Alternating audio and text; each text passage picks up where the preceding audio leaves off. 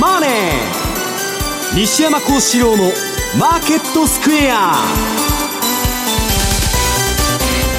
こんにちは西山孝四郎と。こんにちはマネースクエア比嘉宏と。こんにちはアシスタントの若林理香です。ここからの時間はザ・マネーフライデー西山孝四郎のマーケットスクエアをお送りしていきます。さあ今日10月1日大引けの日経平均株価ですが5日続落となりました。681円安。2万8771円で終えたということで、えー、今週1週間でいうと1477円下げたそうなんですね。まああの放送でも言ってますようにね、はい、まあ、9月10月は歴史的に弱いと。はい。で特にあの9月がだめなんですね、で私、昨日ファンドとミーティングしながら朝まで仕事しとったんですけど、えー、あやっぱりだらだら下げとるなと、はい、でまあ悪材料はもう腐るほどあるんだけど、はいはい、そんなもんどうせ中央中央銀行がなんとかするとかね、債務上限もどうせさ決め決まるんだとかそんな話ばっかりなんですけど、はい、なんかそれって本当かなというか気が私はしてるんですね。えー、今回の債務上限問題は、はい、今までのその、まあ、えあのどうせ最後にね、はいえー、予定調和でまとまるっていうのとはちょっと私は違うんじゃないかと、えー、トランプ政権からバイデン政権に変わってですね、はい、バイデンは今ガンガン、まああのえー、文化大革命というかですねルーズベルト政策をやってると、はい、で金をばらまき倒してるんですね、えー、でそれでまあ雨玉眠らして、えー、要するにアメリカの国民をまとめようと、うん、だけど共和党はそうはさせじと、はい、まあこれは政争ですから中国もそうですけどあの恒大の問題もね、はいえー、まあ要するに、その政治的な争いが起きてるんで、えー、そう簡単にまとまらんのじゃないかなと。いう気がしとるんですね。まあ一旦はシャットダウンは回避できたということなんですが、この先どうなっていくのかというところですね。はい、まあ金利なんかもちょっと急速な上昇だったので心配していたんですが、為替は動きましたね、比嘉さん。うん。動いてないですか？いやあのちょっとドル円に関してはこの後言おうと思ってたんですけど、はい、ちょっと予想外に110につけに行く試合なのかなっていうのは思うところがあったので、えーはい、ちょっとこれは驚き。で,、うん、で金利が戻ってきたって言っても、はい、1.5とか1.56ぐらいまでしか戻ってきてないわけで、はい、これ別にあの3月の時なんていうのは1.7あったわけですよ。その時で大体111っていうところだったんで、この金利で112っていうのがなんかちょっとね。ドル高主導じゃなしに、やっぱり金利見て、常に金利の方が先行してるんですね、動き見てると。だからまあ、もうちょっとあってもおかしくないんだけど、ドル円が例によってね、112円の壁とか、まあ、いろんなことが言われてますんで、はい、まあ、要するに下げ、下げるべきとこに、えー、べき時に下止めちゃってるわけですから、管理相場にして。まあ、その分上げも限られるのかなという気はせんでもないんですけどね。ドル今111円の2223あたりまで戻ってきているという状況ですが、為替についてこの後伺っていこうと思います。さあ番組 YouTube でも同時配信しておりますので資料もご覧いただきながらお楽しみください。動画については番組ホームページの方からご覧ください。そして投資についての質問なども随時受付しております。ホームページのコメント欄からお願いします。ザ・マネーはリスナーの皆さんの投資を応援していきます。この後4時までお付き合いください。この番組はマネースクエアの提供でお送りします。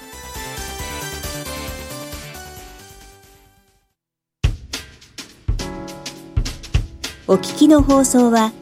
ラジオ日経です。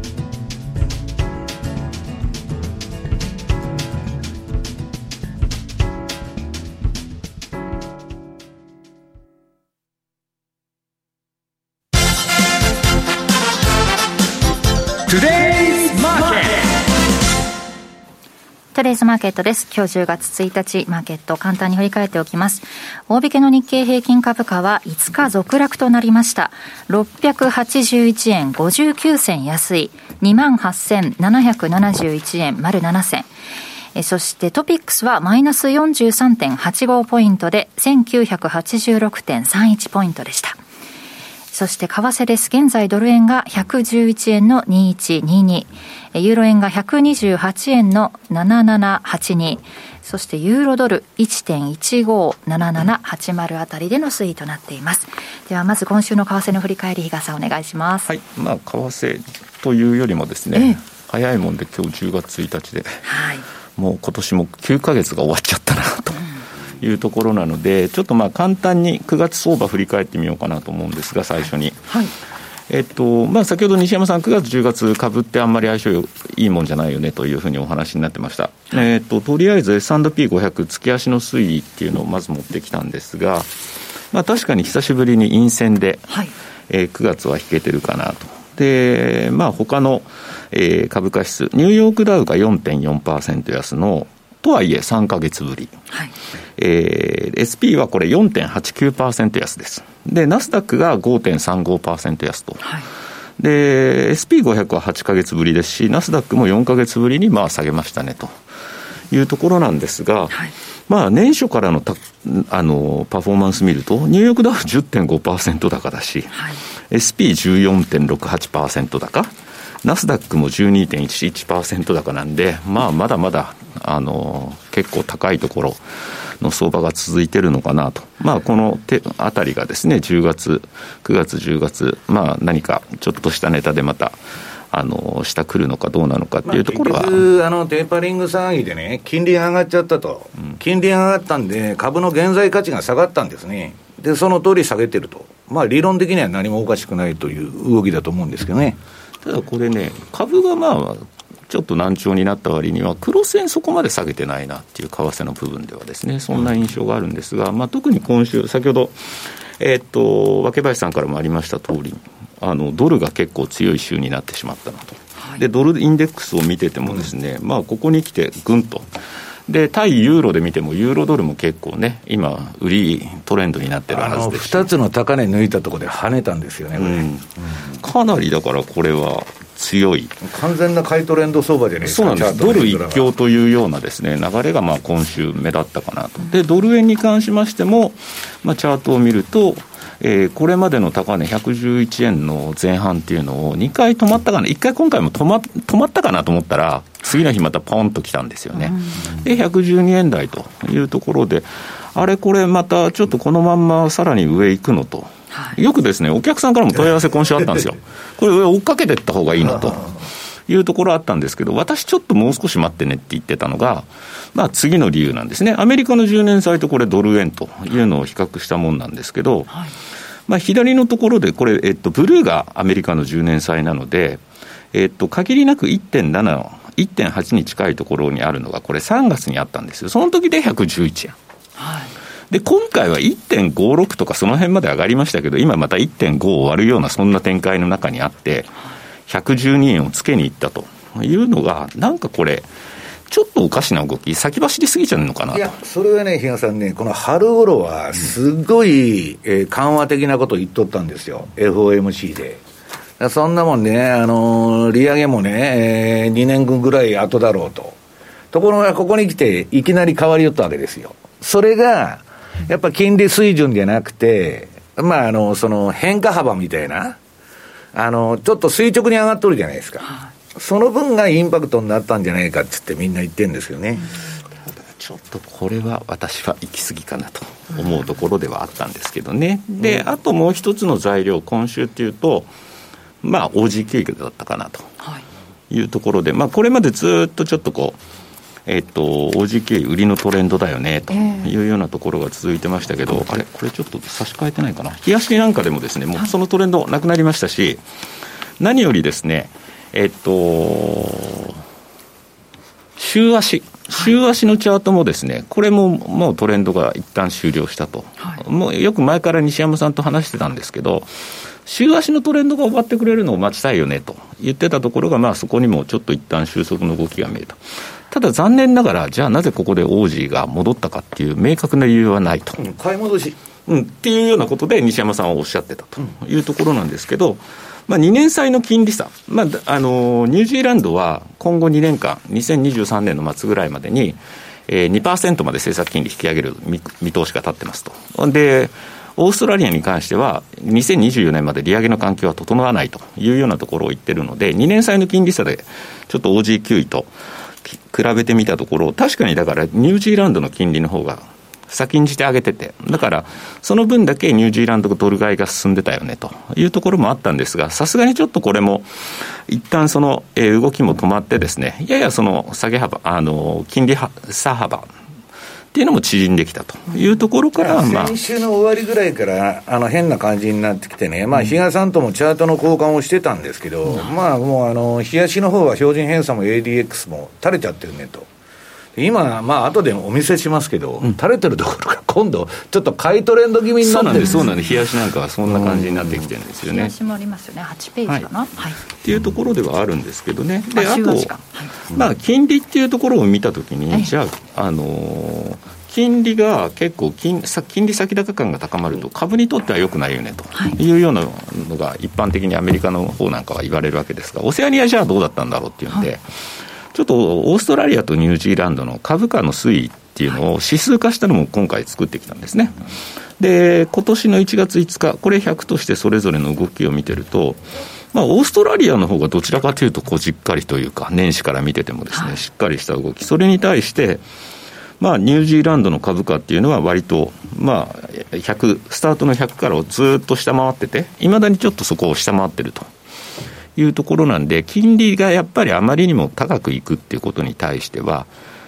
あやっぱりこういうところ、株価とかそういったところには弊害として見えてくるのかなというところもあるので、まあ、今回の一旦調整というのはですね、まあ、あのこれで終了して、あとは一旦 OG9 位で、はい。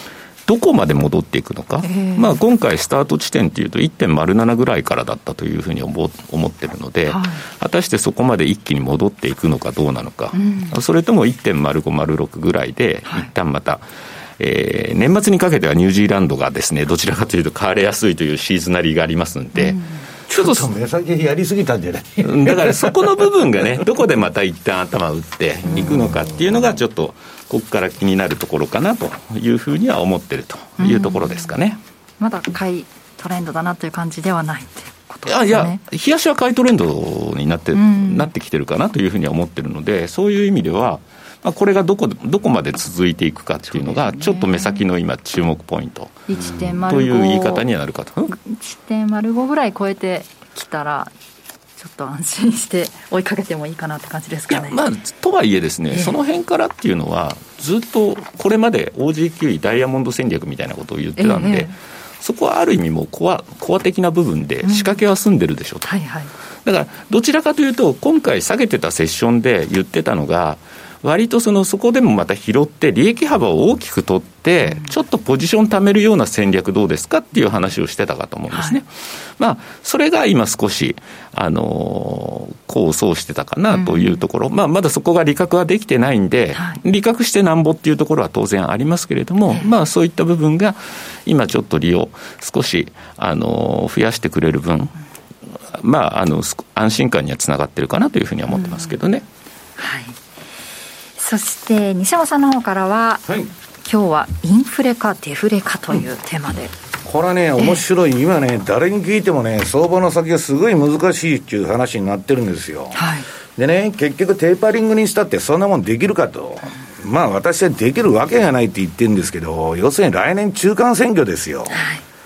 い、で、まあいろんなシナリオがあって、で、まあここでドルを打ち返すんだとかね、さらに上がるんだとかあって、で、まあ私はこの番組で紹介したね、あのー、今年もし後半ドル高になったら、このままドルインデックス100超えて、急騰しちゃったと。はいと来年、あの、バイデン政権はパニックを起こしましてですね、中、まあ大体選挙前っていうのは、あの、ドル安にして、ラストベルトとかああいうやつにごますらんならんのですけど、まあそこでドル安政策を逆に今ドル高が走っちゃうと取る可能性あると。はいで、まあ、来年慣れに関してはね、経済指標に関しては、まあ、今年ばらまきすぎたんで、まあ、経済指標っていうのは対前年比で出てくるんで、まあ、そんなにね、大したあれにならないだろうと。だからね、ちょっとまあ、選挙が絡んでも、今ね、中国の経済状況もアメリカも、あの、政争が絡んでますんで、政治の争いになってますんで、まあ、単なるファンダメンタルズっていう話でもないんでね、まあ、難しいんですけど、でね、経済に関して言えば、これからインフレになると。まあ今ね、イギリスでガソリンス タンドでね、もう要するに品切れで大変になってると、まあ、えー、日本のオイルショックの時のトイレットペーパーみたいなことが起きてると。で、もう天然ガスの値段がバンバン上がって、まあ、あの、プーチンがうまく裏でね、えー、糸を引いてまして、まあ、急騰しとると。ガスの値段が。えー、なんだ、過去なんか10年ぐらいの平均の4倍ぐらいになってると。でね、これはまあ大変だと、ヨーロッパ、まあドイツなんか特にプーチンにね、そのエネルギーではあそこからガスが来ないと。冬場過ごせないという状況ですんでね、これまあ、あれなんですけど、そういうインフレ的な、あるいはね、アメリカの不動産が上がりまくってると、家賃が。まあそういう状況がある一方で、まあパウエルが言うように一時的だっていう人もいてね、これはね、えっと、資料の1ページ。まあ、今度あの、キャシーウッドさんって某所のセミナーに出てきて、まあ、日本のなんかお客さんにもそれ、まあ、翻訳して紹介されるらしいんですけど、まあ、今をてくときめくね、ハイテクの女王と言われて、まあ、非常に人気の高い人なんですけど、まあ、このところちょっとテスラの株話したとか、まあ、いろんな話題が出てるんですけど、まあ、メディアに頻繁に出てると。まあ、金集めかどうか知りませんけど、それでね、えっ、と、この人はイン、あの、インフレなんかなるわけないと。はい。まあ、昔のね、えー、インフレの時に80年代、あの、ボルカーが、あの、短期金利17%、あと20%がそのぐらいまで引き上げた時の経験をしてて、まあ、どんなもんか知ってるんだと。で、もうあんな時代は来ないと。はい、この人は言っとるんです。で、デフレ要因っていうのは3つの大きなデフレ要因があって、まあ、要するにこれ、まあ、産業革命みたいなのが起こっててね、AI とかハイテクの進化で人間がいらなくなってどんどんね、えー、物の値段なんか上がらないんだと。まあ、はっきり言っちゃうと、ざっくり言っちゃうとそういう考え方なんですよ。で、まあ、この人は日本化するんだと。要するに不景気見通しなんですよ。で、まあ、ハイテクとか一部のとこだけは成長するけど、まあ、ここ数年のね、世界の株価見て、あの、会社の利益見てたら、ハイテクが伸びとるだけで、その他の企業なんか横ばいですからね、もうずっと数年。で、株だけ上がっとるっていうのは今の相場なんですよ。で、そのハイテクも、えー、PER が何倍であれね、えー、金利が低いから、えー、株の理論価格が、まあ、いくら高くても、その、容認されてきたっていうのはあるんですけど、これ、金利下がったら今、ハイテクすぐ売られるっていう流れはね、先ほど言った、えー、っと、将来のキャッシュフローを、えー、金利の割引率で出した理論価格を出すと株の、とんでもない割高になっちゃうんですよ。金利が1%上がるっていうこと大変なんですよ、皆さん。その株の理論価格から30年の仕組み債とかも劇的に値段変わっちゃう。で、まあ、それはともかくね、えー、っと、インフレかデフレかと、もう見方がはっきり分かれてるんですよ。はい、で、デフレっつったら何かって言ったら Japanization なんですね。日本みたいになると。えー、っと、それは多分バブルが崩壊しちゃうんでしょうけど。で、まあ、失われた30年って、な、日本もね、デフレなんて言ってるけど、実際には公共料金から何から全部インフレしてて、はい、ね、インチキ指標出してるだけですから。で、給料だけがデフレしてると。全然上がってないと、30年間ほとんど。こんな国珍しいですよ、本当で、日本は世界に、えー、先駆けて、全部の経済現象が起こってるんで、欧米も日本を追いかけて、これからデフレになるんだと。長期停滞なんだと。ね。インフレなんて寝ぼけたこと言うなという人が結構いるわけ。で、えー、っと、そのスコット・マイナーのもそうで、今のインフレっていうのはね、中央銀行とか政府が人工的に起こしてるんだと。自然発生的でなしに。はい、で、その人工的に起こすっていうのは何かって言ったら金ばらまいとるだけやないかいと。で、その、えー、金をばらまく原資は、はい、ある金ばらまいとるんならいいんだけど、全部借金だと。その借金に頼った一時的なインフレっていうのはね、本当一時的で終わっちゃって、えー、要するに、えー、インフレは一時的なんだと。で、むしろ数勢的には長期停滞のデフレなんだと。このスコット・マイナードね、えー、グッゲンハイム・インベストメントか、の、えー、CEO も言ってるわけです。だから、負債を用いて金ばらままいたら、日本を見てたら分かるように、長期停滞するんだと。いいう話なんですね。で、まさに、えー、今ね、えー、全世界が中国化してると言われてる。全部社会主義化してきて、まあ市場もそうです。そうすると、そんなもんでね、えー、景気なんか良くなるわけないっつうんですけど、私はそこがミソで、社会主義になったらインフレになるんですよ。はい、本当に。資本主義にならないんだけど、社会主義っていうのは、インフレになるんです。ね、大きな政府で金ばらまけ倒すんですから。で、要するに、まあ、インフレシナリオ、デフレシナリオ、このキャシーウッドさんもスコット・マイナードも、これ、ブルームバーグの記事で言っとるのはね、5年から10年先の話ですから。で、まあ、今の経済状況っていうのはね、この債券を一番、まあ、金利とか景気に敏感な男が3ページ。まあ、混迷を極める経済予測と私は書いとるんですけど、今後の先行きは全くわからんと。だからあんまり決め打ちしてね、インフレだとかデフレだとか言って、はしご外されると、えらい目に遭いますよと。で、インフレが来る前にめちゃくちゃデフレになるかもわからないし、デフレが来る前にめちゃくちゃインフレになってからデフレになる場合もあると。で、それ、為替でも一緒で、円高になってから大円安が来ると。い、う、その、シナリオの私はね、えー、っと、あれなんじゃないかと思ってるんですけど、まあ、とにかく、決め打ちできないんで、まあ、ポートフォリオでね、分散投資で対処と。で、大体にしてインフレになったらどうなるかっちゅうとね、えっと、この4ページ、これ前から持ってきてる日本みたいに、このかってね、イギリスが1940年代に1回だけ経験した、えー、公的債務の GDP 比が250%にいったと。日本はね、この前のこのあの、ビジュアルキャピタリストの絵に出とるのは257%までいっとるんですよ。こんなもんアメリカなんかまだ可愛らしいもんですよ。ね、スウェーデンとかあの、212%言ってますけど、これはゆりかごから墓場まで。はい老後も全部保証してくれるんですから、日本は保証なしに借金だけ、えー、257%と、どうなってんだと。でね、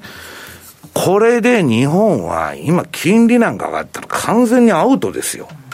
本当に。まあ、日本は上がんないでしょ。いや、それは、比嘉さんが生きてきてきた期間そうだったから、そういうバイアスがかかってるだけの話で、歴史対極観で言うと、人類の歴史は、インフレの歴史なんです、ずっと。通貨も全部減価してるわけです。昔、10年前、20年前に比べたらね。だから、要するに、あれなんだけど、官僚的発想になるとね、はい、もうこんなもん返しようがないやないかと。インフレで始末したいっていうやつが多いわけですよ。ね、私が官僚ならそう考える。そんなもんね、増税だとかなんだとかやっててね、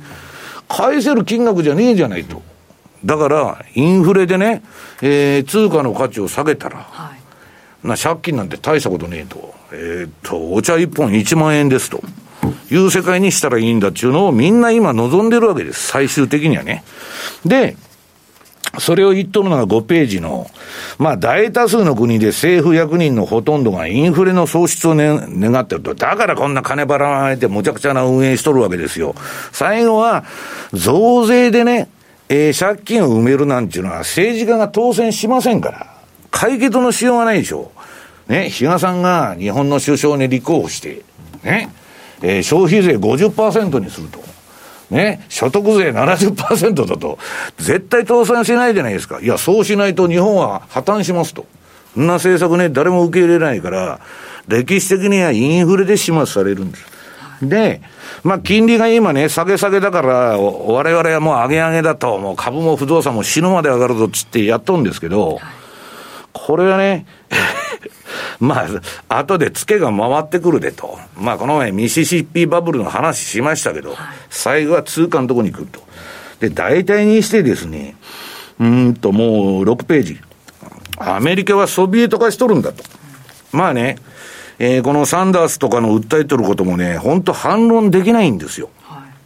もう本当にあの学生も苦しいし、奨学金で借金だらけでね、誰も反対できないんだけど、この人たちのやっとる政策っていうのはね、結局のところは、最後は、あの、旧ソ連が崩壊したり、えー、毛沢東時代の中国が崩壊したりしたようにね、地獄につながってる可能性あるんですよ。最終的にはですよ。だから、それをね、バフェットのその右腕のあのマンガーがね、この前の年次総会で言っとるんです。アメリカはサンダースが勝ったんだと、バイデンが勝ったって言っとるんですよ。サンダースが勝ったんだと。彼は何が言いたいかっていうと、アメリカは社会主義化してるんだと。これはもう今多くの人が言ってます。で、最終的にどうなるかっていうと、中間層が没落しちゃうんですね。もう答えは出てるんですよ。だけど、今若者の間では、えー、サンダースとかね、民主党の方がアメリカ人気あるし、中国も Z 世代は、もう習近平とか毛沢東を尊敬しとるという動きになってるわけです。だからそれは、行くとこまで行くかもわからない。で、まあ、えー、っと、その、えー、っと、チャーリー・マンガーさんはね、えー、じゃあ、あの、インフレが起きとると。まあ、わた、あの、バークシャーのね、えー、7ページ。取引先の値段も上げられてるし、我々も上げてるし、インフレなんだって言っとんの。もうインフレだと、アメリカは。ね。で、少なくとも今のところ、ミレニアル30位台の世代が株式の勝者に見えると。ロビン・フッターとか、ああいう連中ですよね。だけど、これ最後、波鍋で終わるだろうと。確信してると言っとるんですよ。で、あの、今度ドスンと来たらですね、ロビン・フッターとか全部吹っ飛んでると。まあ、リーマンショックの時もそうですよ。で、またバフェットがあの、ドブさらいみたいにね、えー、全部持ってくと。えー、あの人しかあの、現金ポジションないんで、他は全部飛んじゃってるというのがいつものパターンと。まあ、だから、えー、そういうあれでね、で、えー、っと、8ページ。要するにね、えー、これ、レーダリオが、あのー、ブログで書いてるんですけど、バイデン政権とルーズベルト政権は似ているって言っとるんですよ。今、その世界大恐慌の後のね、ルーズベルトがニューディールとかやった、あれをバイデンは、まあ、バイデンがそういうあれなのか、でっち上げなのか知らないけど、そういうイメージで民主党は中間選挙を戦おうとしてるわけです。で、要するに今うるせえでしょ、その中国もそうだけど、思想統制とか強制的な再教育とか、まあネットで何書くなとかね、もうこういう記事載せたら、えー、アカウント削除しますよとか、もう言論統制じゃないですか。で、当然一つの物事に対しては、賛成意見も反対意見も言いわさなダメなんですよ。その上で各自が個人で判断するっていうのが正しい世の中のあり方で、絶対こうしないといかんと。いうようなこと言われたらね、それはなんかソ連とか中国と何が違うんだという話になってくるわけですよ。だから、まあ、ただ、そのアメリカの民主党系の特にまあ左派の人はですね、公公平性の名のもとにね、まあ、あの、このキャンセルカルチャーとか昔のね、えー、こういう発言しとったでこいつはけしからんとか、もう、もう、重箱の隅をつつくようなね、悲観ようなその世界が到来してると。で、これはね、私は最後このままいったら地獄につながっとる、つながっとるんだと言っとるわけです。で、9ページ。まあこれはね、起こるべきして歴史の必然なんですね。このひな形のストロータイプで、もう必ずこうなっちゃうわけです。はい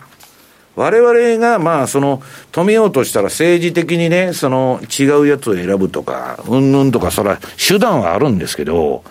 人間のやることっていうのはいつでも同じパターンになっちゃうんですね。何回でも戦争なんか終わったことがないでしょ？この世の中、人類始まって。だからそれと一緒で、まあ、まあ今の紙幣の大大増刷と、えー、信用創造が終わった後は革命か戦争の時代になると。その時に、レーダーリオンは何言っとるかって、現金がゴミになるって言っとるんです。現金がゴミだと。今の時点でもね。だからもうポートフォリオでね、えー、生活を防衛していくしかないということなんですね。もうまだ時間あるんですか、はい、大丈夫？はい。あ、それでね、ちょっと、えっ、ー、と、インフレのニュースをちょっとざらっとパッパッパッと見ときますと、はい、なんかイギリスのガソリンスタンドで石原さん、ナイフを持った男が暴れとると。もうなんかわけのわからんことが起きてると。ね、だってドイツかなんかだとマスクしてないのを咎められて刺されてだから非寛容な社会が到来してるんですよ、何するなあれするなそれは許さんぞと。ね。で、えー、トランプみたいにね、ああやって漫画みたいな男の方が自由があるんですよ。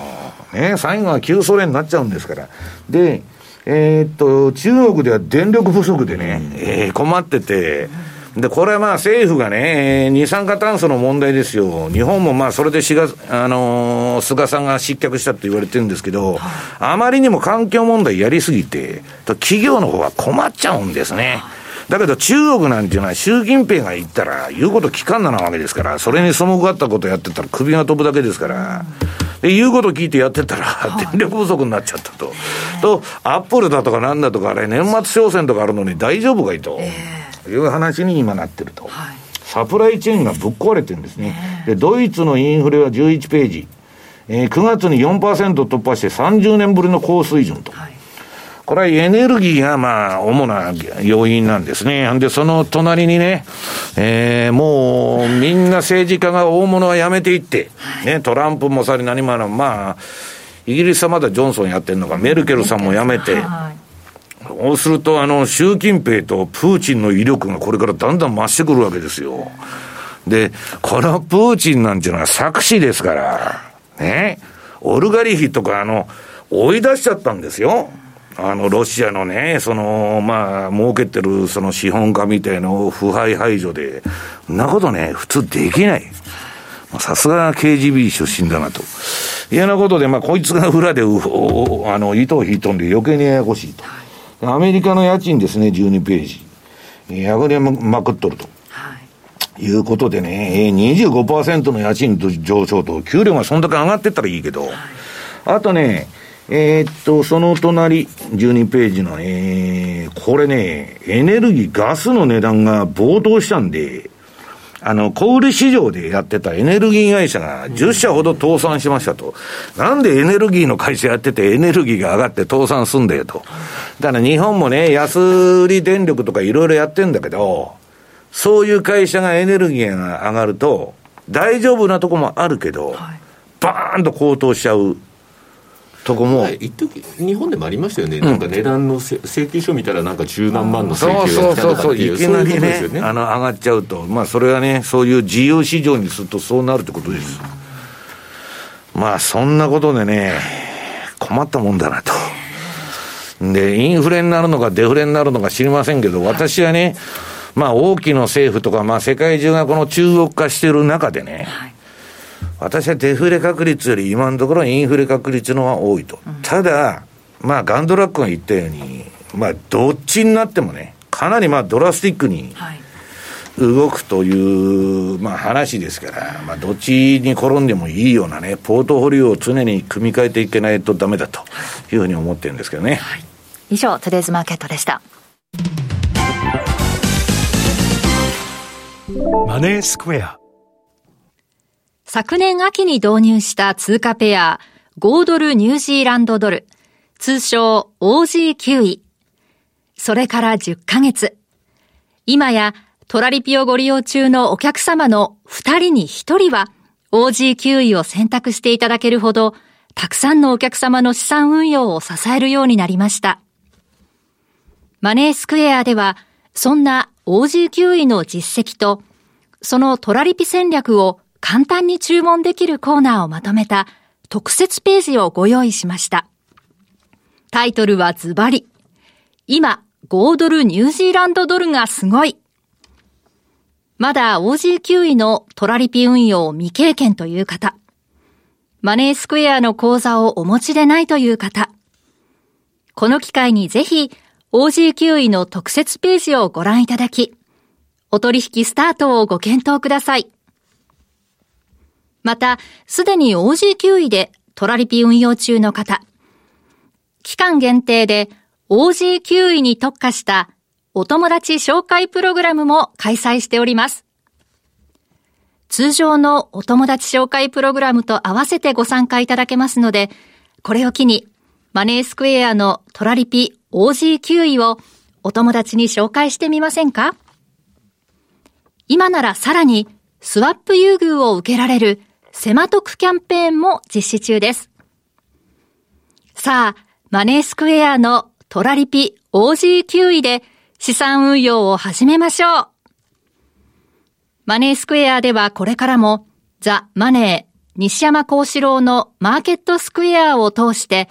投資家の皆様を応援いたします。毎日が財産になる株式会社マネースクエア金融商品取引業関東財務局長金賞番号第2797号当社の取扱い商品は投資元本以上の損失が生じる恐れがあります。契約締結前交付書面をよくご理解された上でお取引ください。お聞きの放送はラジオ日経です。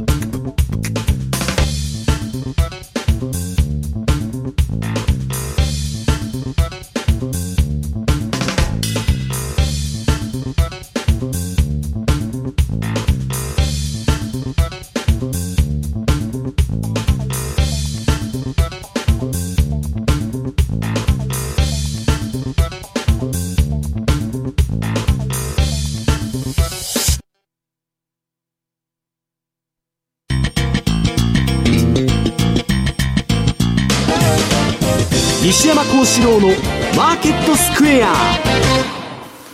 このコーナーではマーケットの見方について西山さんにいろいろな角度で教えていただきます。今日のテーマスタグフレーションとオイルショック。10月相場に向けてということですね、はい、まあスタグフレーションっていうのはね、えー、いわゆる不景気の物価高と。景気が良くて物価上がるのが一番いいんですけど、はい、まあ不景気なのに物価上がっちゃうと、はいまあ、一般庶民が弱っちゃうということですよね。まあ、1%、2%の金持ちはビッグトーもしませんけど。でね、金融政策という意味ではね、今難しいとこ入ったのがヨーロッパで、13ページ。まあ、ヨーロッパのみならず全世界、日本も石油が上がったら大変なんですよ。輸入が多いからね。で、これね、S&P を原油で割ったね、指数が、えー、出てるんですけど、えー、13ページですね、資料。これはね、原油がね、今こんだけ上がってきてるんですけど、株に比べたら依然として割安なんです。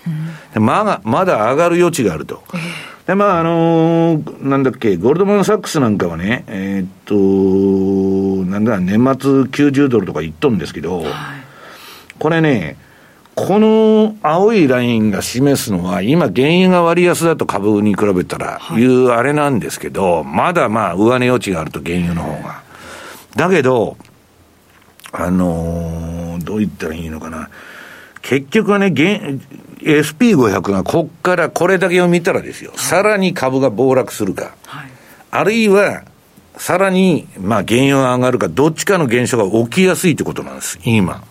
今そういう乗るかそるか。で、ヨーロッパの金融政策っていうのはね、はい、インフレだとかなんとか言っとんです全部、過去の歴史見てたらエネルギー価格が上がると、金利が上がったりね。まあそういう、えー、変なことになりやすいと、うん、みんなアメリカばっか見てんだけど、ヨーロッパ今一番大変と。まあさっきのね、えー、ツイッターの記事紹介してましたけど、はいまあ、いろんな問題が起こってきてると。そうすると今 SP500 のチャートを見てみますと、これ私の順張り指標のですね、えー、14ページメガトレンドフォローのシグナルを見ると、えー、黄色くなっていて SP500 も。これニューヨークダウンが一番最初に売りシグナル出たんですけど、これどうも具合がよろしくないと。で、まあ、標準偏差ボラテリティのシグナルもメガトレンドフォローも両方、えー、下のサイドバーが黄色くなってて、これ強い売りトレンドなんですね。はいあんまり舐めない方がいいぞと。で、一方で原油はですね、まあ、比嘉さんのとこも CFD で、原油をやると、もう原油はね、私、原油様々で、こいつはね、トレンドが本当に出やすいんですよ。だからまあ、30ドルとかそのぐらいの値段の時に取引してると怖いんですけど、5ドル下がったらめちゃくちゃやられる、比嘉さん。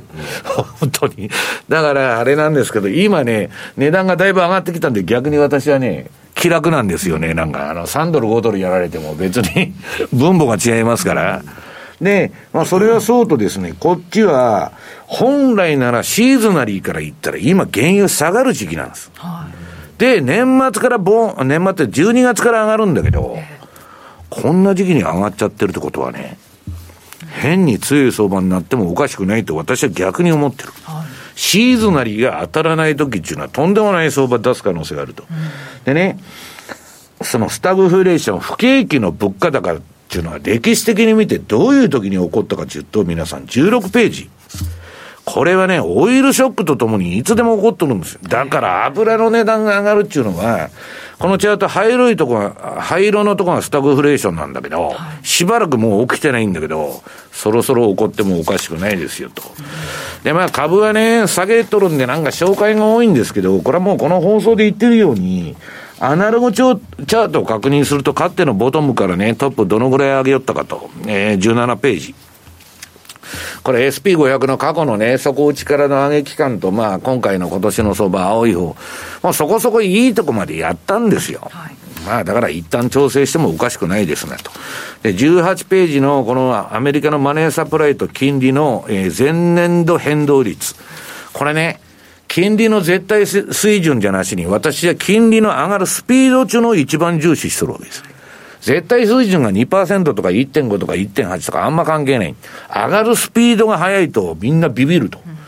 でね、これは対前年度の変動率なんだけど、まあこんなん時間がないんで詳しく言いませんけどね、ちょっとやばい、株がドスンと来てもおかしくない絵面になっとるということです。で、えー、っと、19ページ。まあ、ニューヨークダウの方は先ほど言いましたように、まあ、SP より先に売られてまして、まあ、売りトレンド相場と今。ただ、そんなね、力のある相場とも思えなくて、なんか標準偏差と ADX の形もね、えー、ADX も垂れちゃってて、あんまりなんか、それほどなんか強い売りとも思えないと。で、ドル円の方はですね、えー、ちょっとさすがに12円のとこは反省して落ちてきたんですけど、これあの、下の標準偏差と ADX の形状が非常に綺麗ですから、はい、あんまり舐めてると、これまでのレンジを外れないと思ってると、もうちょっといくかもわからないと。ただし、先ほど言ったように、これは国家管理相場になってるんで、まあ上もね、数字は限られちゃうと。で、えっ、ー、と、比嘉さんとこのや、あの、マネースケアさんがやってる OG9 これパッパッといきますけど、OG9 でなしに、まずは5ドルの、これね、えっと、今週の火曜日に M2TV で、この、まあ、毎回やっとるんですけど、えっと、OG9 のね、テクニカルの、テクニカルフォーカスっていうのをやってるんですけど、これ今、5ドルはね、私担がれてやられてるんですけど、売りシグナル出てね。まあ、一応売りトレンドになってる。メガトレンドフォローでは。で、ニュージーランドも、えー、次10、22ページ。これは5ドルと違って買いトレンドのままなんだけど、上げたり下げたり しながら振りまくってですね、はい、今なんかちょっと調整相場みたいな感じになっちゃったなと。いう形で、この青のベタって引っとるのは株の、えー、10月末買いえーえー、10月末が4月末売りの期間と、これが終わると、入陣も難聴になっちゃうと。で、OG9 位の次、冷やしの順張りシグナル見ると、これまだ黄色い、黄色いままなのよ、石田さん。うん、そうです、ね、まだ売りトレンドのでっかい流れで範疇なんだけど、はい、えー、標準偏差も ADX も一応ピークアウトして、で、今もう、えー、っと、標準偏差の方が上がりかけとる。上がりかけてるって上がってきてるんで、もしかしたら買いトレンドになってもおかしくないと。うんで、えー、一番、えー、なんだ、だらだら下げとってね、いつになったら止まるんだと、24ページ。えー、先ほど比嘉さんが説明してた OG9 位の冷やし。これは逆張りシグナルなんですけど、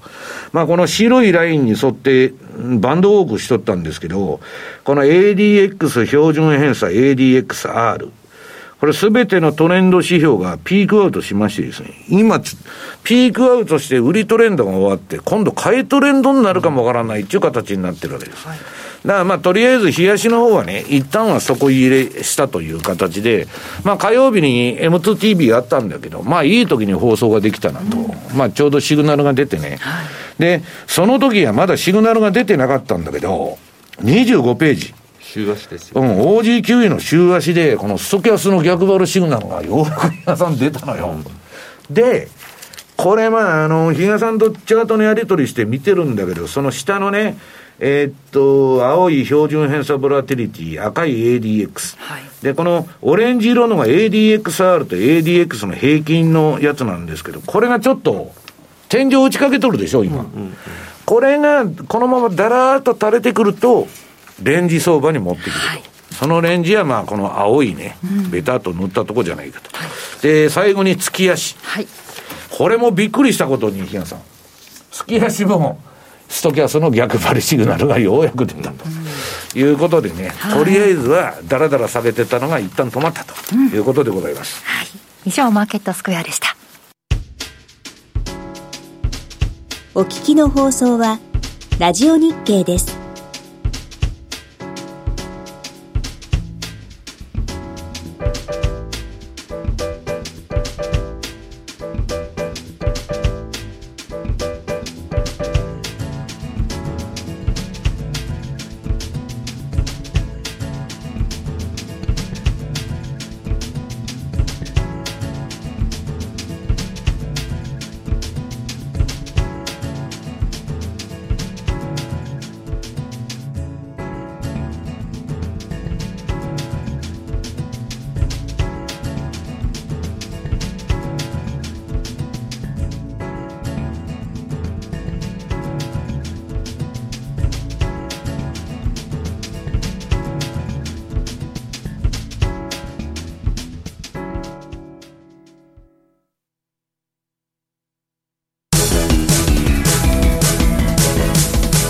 ト投資戦略。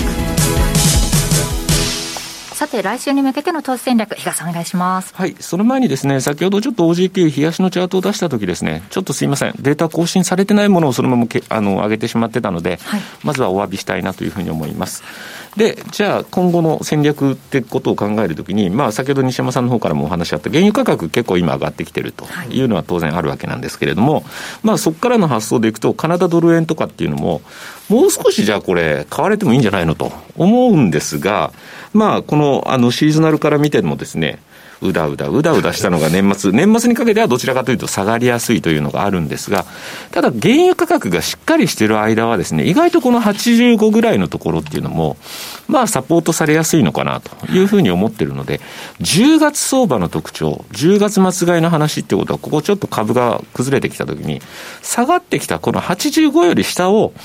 ちょっとですね、拾っていくぐらいな感じにしといて、あえてまたそこ利益幅を大きく取るような、そんな感じのトラリピを仕掛けておくのも面白いですし、あとちょっとシーズナル今日持ってこなかったんですが、もうこの番組で何度も出てる、ニュージーランドドルっていうのは年末にかけて上がりやすいというのがあります。12月が一番いいんだよね。ということを考えると、この10月のところで、ニュージーランドドル円なんかも結構ね、これもまた下がってきたところ、70。ドルはダメなんですよ、そうなんです。だから、75とか、もしここで株が難じゃあの難聴になって、75とか下、この辺